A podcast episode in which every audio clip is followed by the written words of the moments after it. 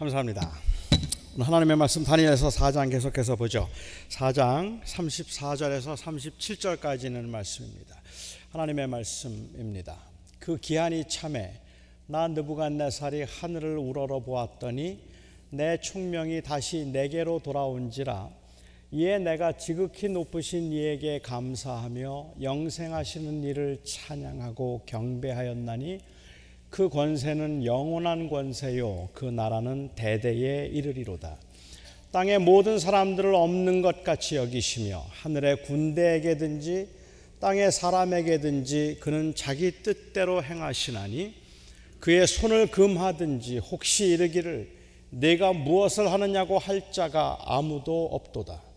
그때에 내 총명이 내게로 돌아왔고 또 내 나라의 영광에 대하여도 내 위엄과 광명이 내게로 돌아왔고 또 나의 모사들과 관원들이 내게 찾아오니 내가 내 나라에서 다시 세움을 받고 또 지극한 위세가 내게 더하였느니라. 그러므로 지금 나 느부갓네살은 하늘의 왕을 찬양하며 칭송하며 경배하노니 그의 일이 다 진실하고 그의 행하심이 의로우심으로 교만하게 행하는 자를 그가 능히 낮추심이라. 아멘. 하나님의 말씀입니다. 어느 개구리가 하늘을 날고 싶었답니다. 어, 너무 하늘을 날고 싶었는데 뭐 개구리는 하늘을 날 수가 없으니까 고민을 하다가 아주 기발한 아이디어 하나를 어, 이제 아이디어 하나가 떠올랐어요. 그래서 친구 새를 찾아가서 도움을 요청했습니다. 어, 나뭇가지 하나를 구해서 나뭇가지 한쪽을 개구리가 입으로 물고 다른 한쪽을 새가 잡은 후에 그 새가 하늘을 날면 그러면 그 나뭇가지를 물고 있던 개구리도 하늘을 날 수 있는 겁니다. 그래서 그렇게 도와달라고 부탁을 했고 그 새가 그 나뭇가지를 어, 발톱으로 붙들고 하늘을 나르자 그 나뭇가지의 끝을 입으로 물고 있던 개구리가 훨훨 하늘을 날기 시작했습니다. 땅에서 어, 이 보고 있던 개구리들이 어, 이 외쳤습니다. 야 정말 기발하다. 개구리가 하늘을 나는구나. 새가 돕지 않으면 저렇게 날 수 있을까? 저렇게 날도록 저런 생각을 한 건 도대체 누구 아이디어지? 너무 기발한데 하고 막 이야기를 했어요. 어, 친구들이 새를 칭찬하는 것도 기분이 나빴고 자기 아이디어로 하늘을 알고 있는 것이기 때문에 자기의 아이디어라고 그렇게 말하고 싶어서 견딜 수가 없었습니다. 그래서 어떤 친구들이 저건 누구 아이디어냐라고 그렇게 외쳤을 때 자랑하고 싶어서 참을 수 없었던 이 개구리는 그건 내 아이디어지 하고 큰 소리로 말을 했습니다. 그리고 말을 하는 순간 입에 물고 있던 나뭇가지를 놓쳐서 그냥 땅으로 곤두박질을 하고 말았습니다. 이럴 때 우리는 어, 개구리가 교만해서 넘어졌다라고 말을 합니다. 교만은 큰 죄입니다. 교만은 옛날부터 용서받을 수 없는 일곱 가지 죄에 포함되어 있었고 성경에서는 참 많은 곳에서 교만은 큰 죄라고 많이 언급하였고 하나님은 교만한 자를 가장 싫어하신다고 하셨습니다. 하지만 교만이 무엇인가 하는 것을 정의하는 것이 현대인들에게는 그리 쉬운 일이 아닙니다.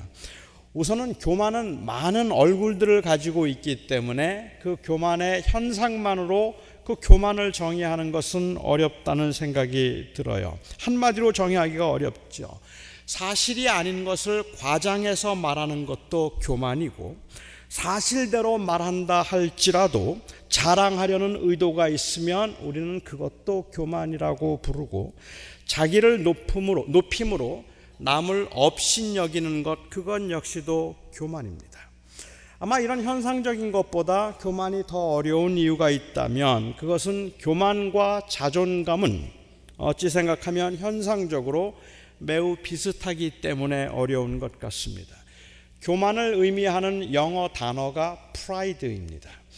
그런데 이 pride라고 하는 영어 단어를 긍정적인 면으로 번역할 수도 있겠고 부정적인 면으로 번역할 수도 있습니다.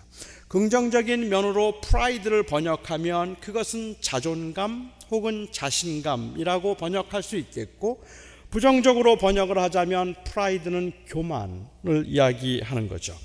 하지만 잘난 것을 강조함, 그것이 자존감이고 잘난 척 하는 것이 교만이라고 말한다면 이 둘 사이의 차이는 정말로 아주 미미하다고 말할 수 있을 것 같아요.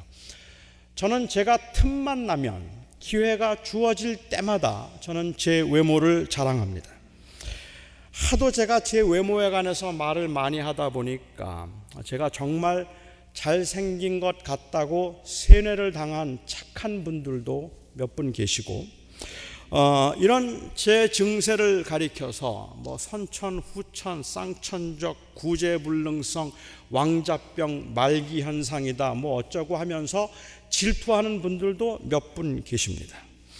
저는 제 자존감, 약한 저의 자존감을 확립하기 위해서 자꾸만 이 말을 하는데 어떤 분들은 제가 제 외모에 관해서 이제 더 이상은 말하지 말아야 한다고 생각하기도 합니다.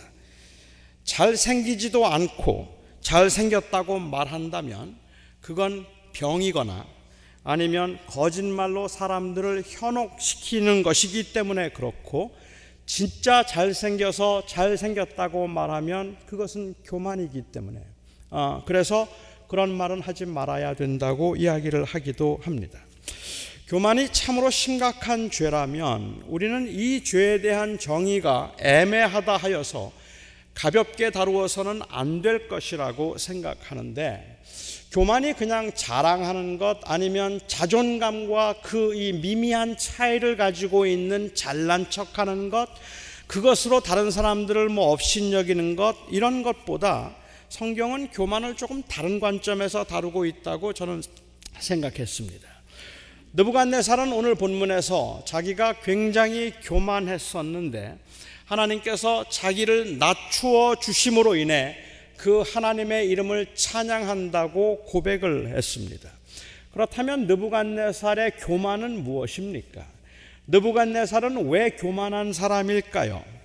여러분도 아마 비슷하게 느끼지 않으셨을까 싶은데 제가 이 사건을 읽으면서 느부갓네살이 참 교만하다 싶었을 때는 왕궁의 지붕을 거닐면서 그가 했던 그 말 때문입니다. 어린 나이에 아버지와 섭정을 시작했지만 아버지를 능가하는 업적을 이루고 그를 우습게 여기던 모든 정적들을 다 물리치고 그리고 그와 대항하던 외, 대항하던 외세들을 평정함으로 바벨론 대제국을 느부갓네살은 이루었습니다. 이제는 아무도 그를 무시하지 않고 아무도 그와 대항해서 싸우려고 하지 않았습니다.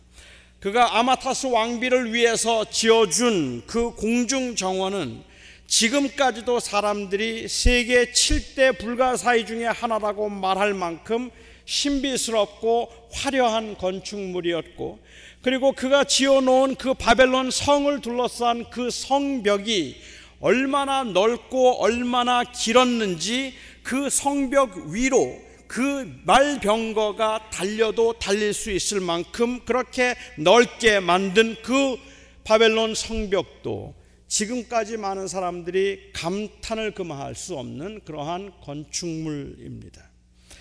이렇게 탁월하고 훌륭한 제국을 만들어 놓은 이 느부갓네살 여러분 이렇게 아름답고 장엄하고 그리고 견고한 나라를 누가 만들었습니까? 혹시 여러분들은 느부갓네살이 아 그건 하나님이 하신 겁니다라고 그렇게 고백하기를 기대하지는 않으시겠죠. 느부갓네살이 한 겁니다. 느부갓네살이 했습니다. 전쟁터에 나가서 목숨을 걸고 싸운 것도 느부갓네살이고 밤잠을 이루지 못하고 악몽에 시달리면서 힘을 키웠고 재물을 모아서 그 나라를 강성하게 만들었던 것 역시도 느부갓네살이었습니다. 그건 여러분들이 수고해서 돈을 벌어서 여러분들이 여러분들의 자녀들을 양육시키고 여러분들이 그래서 지금도 조금 넉넉한 삶을 살 수 있는 것 누가 했느냐 말하면 여러분들의 수고로 한 겁니다. 아닌가요? 물론 하나님께서 생명을 주셨고 하나님이 기회를 주셨고 모든 일들이 하나님의 섭리 가운데 된 일이니까 하나님의 도움 없이 그 자리에 왔다고 말할 수 없다는 것. 뭐 그거는 인정하겠죠. 느부갓네살도 그 정도는 인정했을 겁니다. 그래서 그는 그가 섬기는 신에게 제사를 드리고 감사를 했을 겁니다.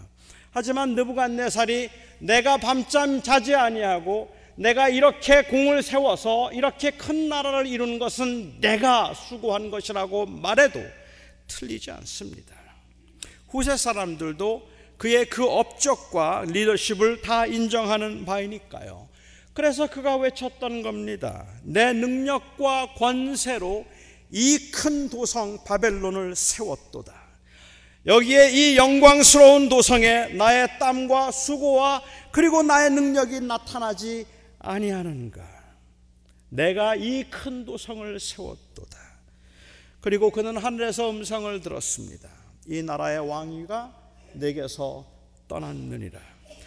느부갓네살이 하나님이 하신 일을 자기가 했다고 자랑했기 때문에 하나님께서 그 교만으로 진노하신 거라고 여러분들은 생각하십니까?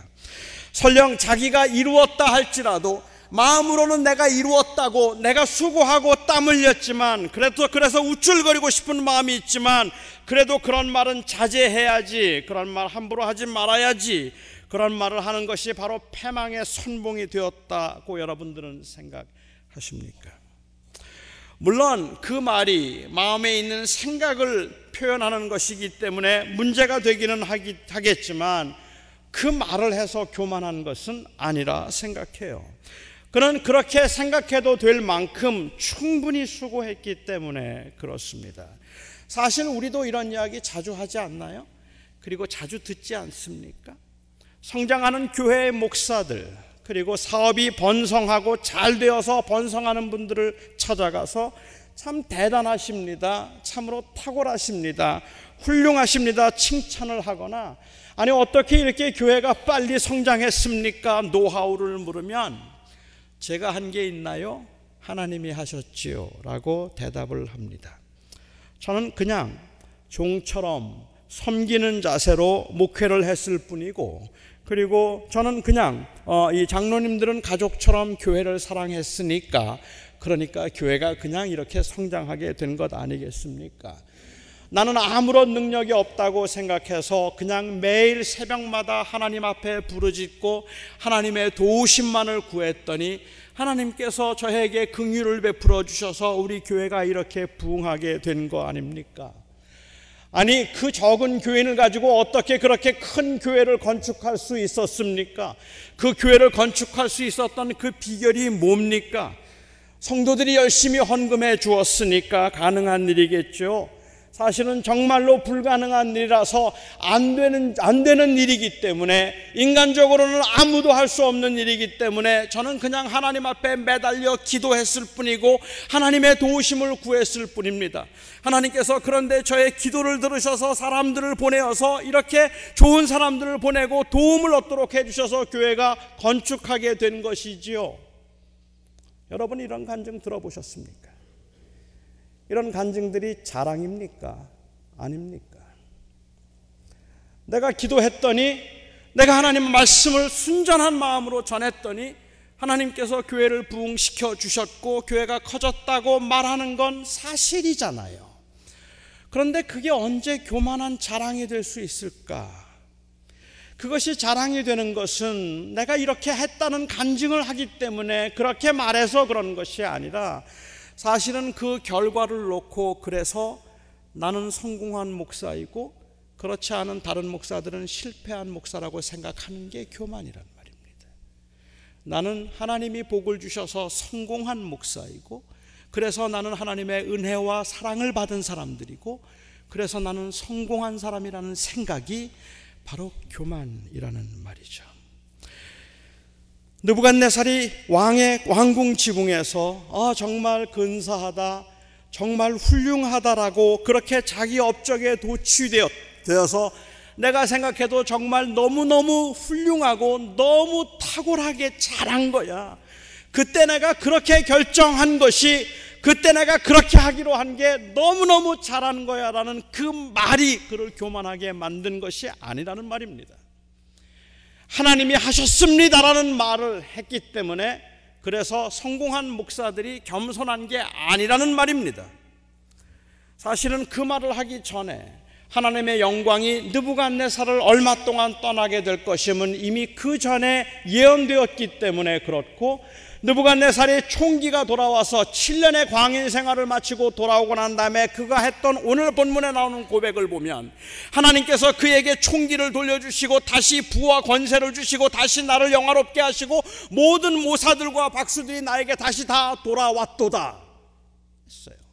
또 교만한 겁니까? 그리고 그런 말하기를 하나님께서 나를 교만한 나를 낮추셨다고 이야기합니다. 느부갓네살의 교만은 단순히 자기가 이룬 업적을 자랑함에 있는 게 아닙니다. 물론 이해합니다. 이 자랑과 자아 노취가 얼마나 위험한 것인지 저는 잘 압니다. 교인들이 제 설교에 대해서 긍정적으로 반응해 준 날, 누군가 저를 심하게 칭찬해 준 날, 마치 제가 대단한 사람이라도 된 것처럼 목에 힘이 들어가고 자기 도취에 빠져서 다른 목사들을 무시하고 판단하고 우쭐거리던 제 모습을 돌아보면 자아도취 그리고 자랑하려는 마음은 아주 위험한 생각임에 틀림이 없습니다. 저는 자랑도 그리고 자, 자기 도취도 교만의 현상임에는 틀림이 없다 생각하지만 단순히 그래서 자랑하지 않고 자기 도취에 빠지지 않았음을 말함 않으므로 교만하지 않다 말할 수 없겠고 또한 그래서 이 pride의 긍정적인 면이라고 할 수 있는 자존감을 교만이라고 불러서도 안 될 것입니다. 제가 아는 어느 장로님은 그 수십 년 동안 같이 목회를 하면서 그 자기 담임 목사에게 수고했습니다. 아니면 오늘 설교 은혜 받았습니다 하는 말을 평생 한 번도 해본 적이 없다고 했습니다.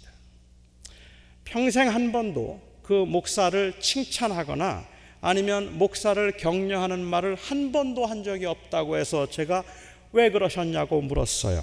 그때 그 장로님 말씀하시기를 칭찬해주면 목사가 교만해지기 때문이라고 했습니다.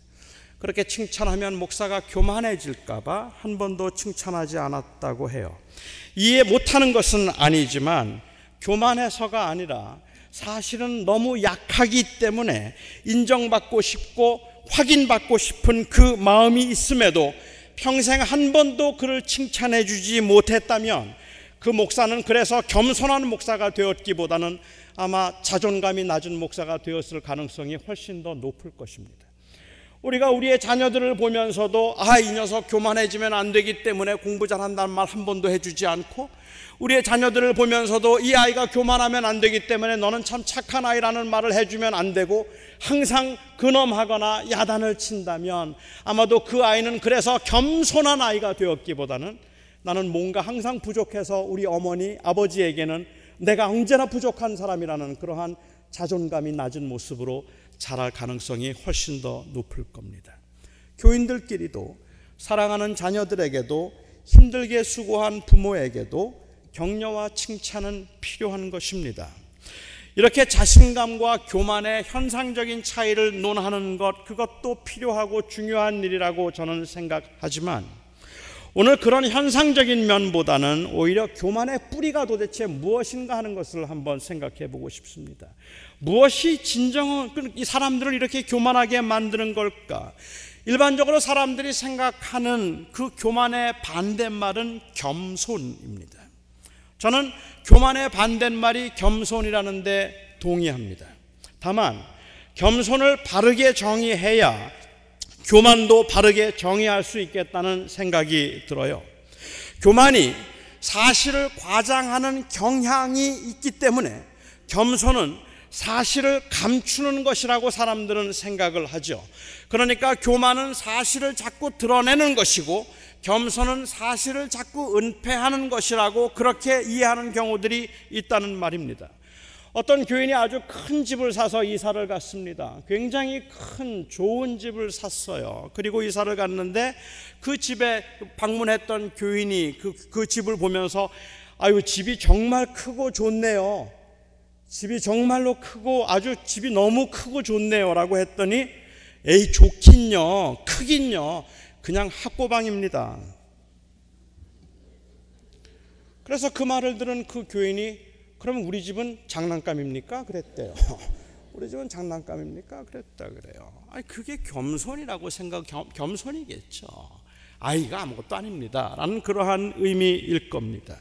사실을 사실이 아닌 것처럼 말하는 것이 겸손이라고 사람들은 생각하죠. 물론 겸손도 다양하게 정의될 수 있겠지만 제가 생각하기에는 겸손과 교만은 그야말로 동전의 양면과 같다고 생각합니다. 열등 의식과 우월 의식은 뿌리가 같은 것이기 때문에 그렇습니다. 벤즈는 좋은 차입니다. 저는 벤즈가 좋은 차라고 생각합니다. 그러나 벤즈를 탄다고 사람의 신분이 상승되는 것은 아닙니다. 벤즈를 타는 사람이 아이 벤즈가 뭐 좋은 차입니까? 벤즈가 좋은 차 아니죠. 뭐 벤즈가 뭐 이렇게 좋은 차예요라고 말하는 것이 겸손이 아니라 벤즈가 좋은 차이지만 내가 그 차를 타기 때문에 다른 사람보다 우월하다고 생각하는 것이 교만이라는 말입니다. 벤츠를 타지 않기 때문에 겸손한 것이 아니라 벤츠의 그 벤츠에 그 차가 가지고 있는 기능적인 우월성 이상을 부여하지 않기 때문에 겸손한 것이라는 말입니다. 그렇다면 교만은 무엇입니까? 교만은 사실을 과장하거나 왜곡시켜서 그 이상의 의미를 부여하는 것, 그것이 바로 교만입니다. 사람과의 관계에서도 그래서 이 교만은 심각하지만 특히 하나님과의 관계에서 이 교만은 아주 심각한 죄입니다. 왜냐하면 교인은, 교만은 불신을 가능하게 만드는 죄이기 때문에 그렇습니다. 성경은 인간이 죄인이라고 그렇게 증거합니다. 이미 여러 번 말씀드렸던 것처럼 인간은 죄인이라는 말은 인간이 여기저기서 죄를 지었다는 뜻이 아닙니다. 인간이 단순히 캔디를 훔쳐 먹었고 야동을 보았기 때문에 인간은 죄인이다. 그래서 모두가 다 법을 어긴 적이 있기 때문에 죄인이라는 것을 강요하고 있는 것이 아니라 성경에서 인간은 죄인이라고 말할 때 그 말은 인간은 스스로 행복할 수 없는 불행한 존재라는 의미입니다. 그것이 죄인입니다. 돈을 많이 벌어도 죄인이고 공부를 많이 했어도 죄인입니다. 천하를 다스리는 권세를 가지고 있어도 죄인이고 모든 사람들이 우러러보는 우러러 올라보는 그러한 자리에 올라가도 죄인이고 백세가 넘도록 건강해도 그래도 죄인입니다. 인간은 아무리 돈을 많이 벌어도 아무리 좋은 자차를 몰고 다녀도 아무리 좋은 집에 살아도 아무리 공부를 많이 해서 모든 사람들을 능가하는 지식을 가졌다 할지라도 인간은 죄인입니다. 성경은 그렇게 말합니다. 그 말의 의미는 그것들을 가졌다고 인간이 행복해질 수 없다는 말입니다. 그것들을 다 소유한다 할지라도 인간은 여전히 불행하다는 의미입니다. 이 절망과 불행의 증거가 바로 죽음입니다. 그런데 인간은 돈이 생기고 권세가 생기면 행복한 줄 알고 지식이 있고 열정이 있으면 그러면 불행하지 않은 줄 압니다. 또한 그래서 돈을 조금 벌면 한없이 교만해지고 조금 높은 자리에 올라가서 신분이 상승되면 다른 사람들을 업신여기고 무시하기 시작하는 겁니다. 이런 현상들이 어디에서부터 비롯되는가? 왜 돈을 벌면 돈 없는 사람을 무시하고, 왜 높은 자리에 올라가면 낮은 자리에 있는 사람들을 무시하고, 왜 교회가 크면 작은 교회 목사들을 무시하느냐는 말입니다. 그 이유는 그러한 자리에 올라감으로 신분이 상승되었다고 생각하기 때문입니다. 그것 때문에 내가 더 높아졌고 나는 그래서 불행하지 않다고 생각하기 때문에 그렇다는 말입니다. 그게 교만입니다. 그것은 사실을 왜곡시키는 것이기 때문에 그래요. 아무리 큰 교회 목사라 할지라도 그리고 아무리 성공한 사람이 되어서 많은 사람들에게 존경을 받는다 할지라도 성경은 말하기를 그것은 불행하다 말합니다. 소유와 신분에 의해서 존재적인 사, 존재적 사실과 그 정체성을 왜곡시키고 있기 때문에 그것이 교만인 겁니다. 사실이 아닌 걸 말하고. 주어진 가치 이상의 의미를 부여함으로 더 나은 인간이 된 것처럼 생각하기 때문에 그것이 교만이죠. 공부를 더 잘해서 더 나은 인간 되지 않습니다. 돈을 더 많이 벌어서 더 나은 인간 되지 않습니다. 더 좋은 집에 산다고 그리고 더 좋은 차를 타고 다닌다고 더 나은 인간 되지 않습니다.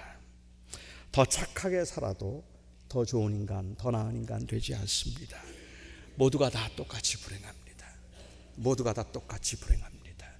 죽음 때문에, 심판 때문에. 그 죽음과 심판 앞에 그 모든 것은 다 사라져 버릴 것들이기 때문에 인간은 불행한 겁니다. 이것이 느부갓네살의 교만입니다. 단순히 자기가 이룬 업적에 도취되어서 내가 했다고 말했기 때문이 아니라 그 업적들이 그를 죄인이 아닌 다른 존재로 만들 수 있다고 생각했기 때문에 교만한 겁니다. 다시 말하면 자기 스스로가 인생의 주인이 되어서 하나님 없이도 충분히 행복해졌다고 말하는데 그것은 사실이 아니기 때문에 그렇다는 말입니다. 느부갓네살은 권세를 얻고 난 다음에 그리고 많은 사람들이 자기 앞에 절하고 무릎을 꿇는 모습을 보면서 수많은 사람들이 자기에게 굽신거리는 모습을 보고 그래서 신분이 상승하고 난 다음에 자기가 하나님인 줄 알았던 거죠. 이 모든 사람들이 다 나에게 절을 해야 될 사람들이고 나를 섬겨야 될 사람들이라고 생각했던 겁니다. 느부갓네살은 죽음의 문턱에 다녀와서야 그 사실을 알았습니다. 그래서 그는 오늘 본문에서 마지막 본 마지막 절에서 이렇게 고백을 합니다.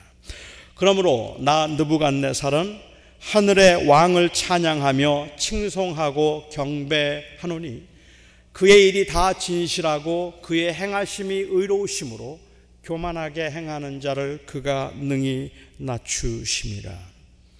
느부갓네살은 단순히 그것을 소유했으니까 행복할 것이라고 오해했고 또한 자기에게 주어진 권세와 영광은 사라지지 않을 것이라고 오해했습니다. 그는 왕궁에서 쫓겨나 7년 동안 광인처럼 살면서 이것들은 영원하지 않다는 것을 알았고 죽음은 그 모든 것을 무로 만들 수 있다는 사실을 생생하게 체험했던 겁니다. 그것을 알 때 비로소 겸손해질 수 있고 사람이 다른 사람 앞에서 자랑하고 다른 사람을 무시할 수 있는 것은 아무것도 없다는 것을 알게 되는 겁니다. 이것들이 얼마나 무가치한 것들인가, 아니, 죽음 앞에서 그것이 얼마나 무의미한 것들인가 하는 것을 알 때, 살아있는 동안에 편안하고 편리하게 살도록 하기 위한 기능을 가지고 있기는 하지만, 그래서 그것들이 나의 존재를 바꾸지 못한다는 것을 알기 시작할 때, 비로소 인간은 그것들로 다른 사람들을 무시하거나 아니면 그것을 자랑하지 못하는 법입니다. 결론을 내리고 싶습니다. 성경이 증거하는 바 인간이 행하고 있는 최고의 과정은 소유와 신분 혹은 자기 만족으로 스스로 행복할 수 있다고 생각하는 것입니다. 그것은 대단한 착각일 뿐만 아니라 대단한 교만입니다. 그런데 여러분, 이 교만은 돈 많고 권세 있는 사람들만 범하는 죄가 아닙니다. 권세와 돈으로 행복을 추구하고 있는 모든 사람들이 범하는 죄입니다. 재물에 주어진 가치 이상의 의미를 부여하기 때문에 그런 겁니다. 다시 말하면 명품 가방을 들고 다니기 때문에 남보다 낫다고 생각하는 것도 교만이지만 명품 가방을 들 수 없으므로 자신이 남보다 못하다고 생각하는 것도 교만입니다. 일반적으로 사람들이 선호하는 외모를 가져서 남들보다 낫다, 낫다 생각하고 그렇지 못한 사람들을 무시하는 것도 교만이지만 그 반대의 경우 때문에 열등감으로 낙심하는 것도 교만이라는 말입니다.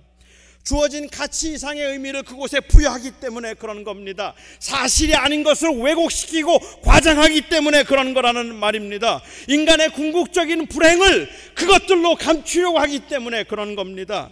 이런 마음은 사람들로 하여금 하나님을 하나님을 절대적으로 필요로 하는 죄인임을 부인하게 만들고 다른 것들, 사람들이 다스릴 수 있는 그것들에 마음을 두어 섬기기 시작하죠. 교만은 부자만 짓는 죄가 아니라 가난한 사람도 짓는 죄입니다. 부자는 많이 배운 사람만 짓는 죄가 아니라 배우지 못한 사람도 짓는 죄입니다. 저는 다른 사람들은 잘 모르겠습니다. 세상에 사는 사람들은 어떤 생각을 가지고 살아가는지 글쎄요. 잘 모르겠어요. 그렇지만 우리 그리스도인들의 경우에는 그리스도가 주님이라고 고백하는 사람들의 경우에는 재물을 자랑하는 건 못지않게 재물로 낙심하는 것도 교만임을 알아야 합니다. 우리가 그것 때문에 내 신분이 달라질 수 있다고 생각하는 그 생각이 바로 문제이기 때문에 그런 겁니다. 한번 진지하게 생각해 보시기 바랍니다.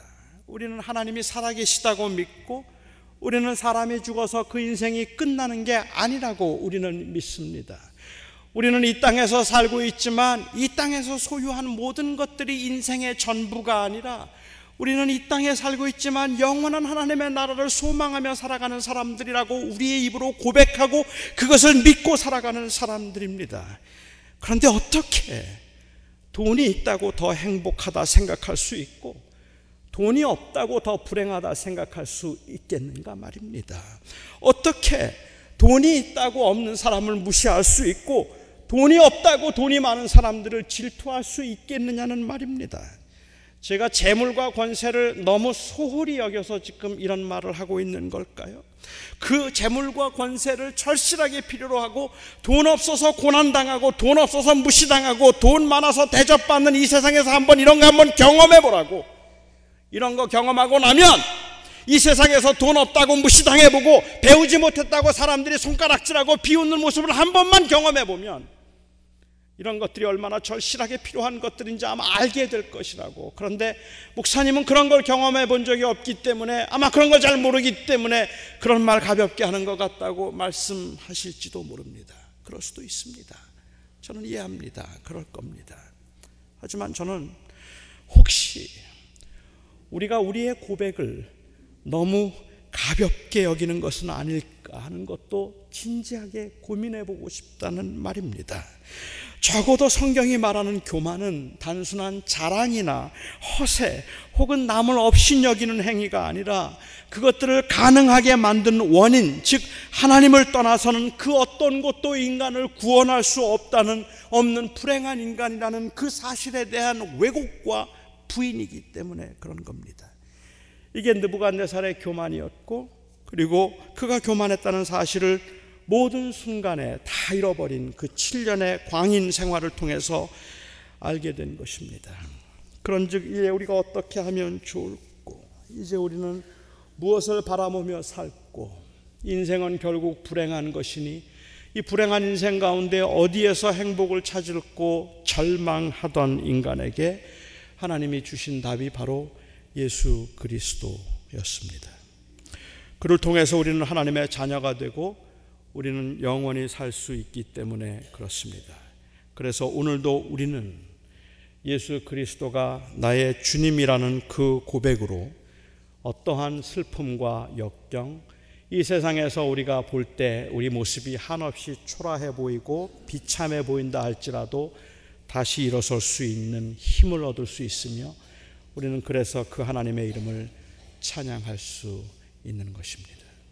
여러분, 오늘 이 시간에 우리가 예배를 통해서 하나님께서 그 아들 예수 그리스도를 통해서 우리에게 주신 은혜가 어떤 것인가를 한번 깊이 생각해 볼 수 있으면 좋겠습니다. 그, 그 은혜는 우리가 이 땅에서 낙심할 수밖에 없는 상황이고 절망할 수밖에 없는 상황에서도 다시 일어나기에 충분할 만큼 우리를 회복시켜 행복하게 하신 은혜입니다. 기도하겠습니다.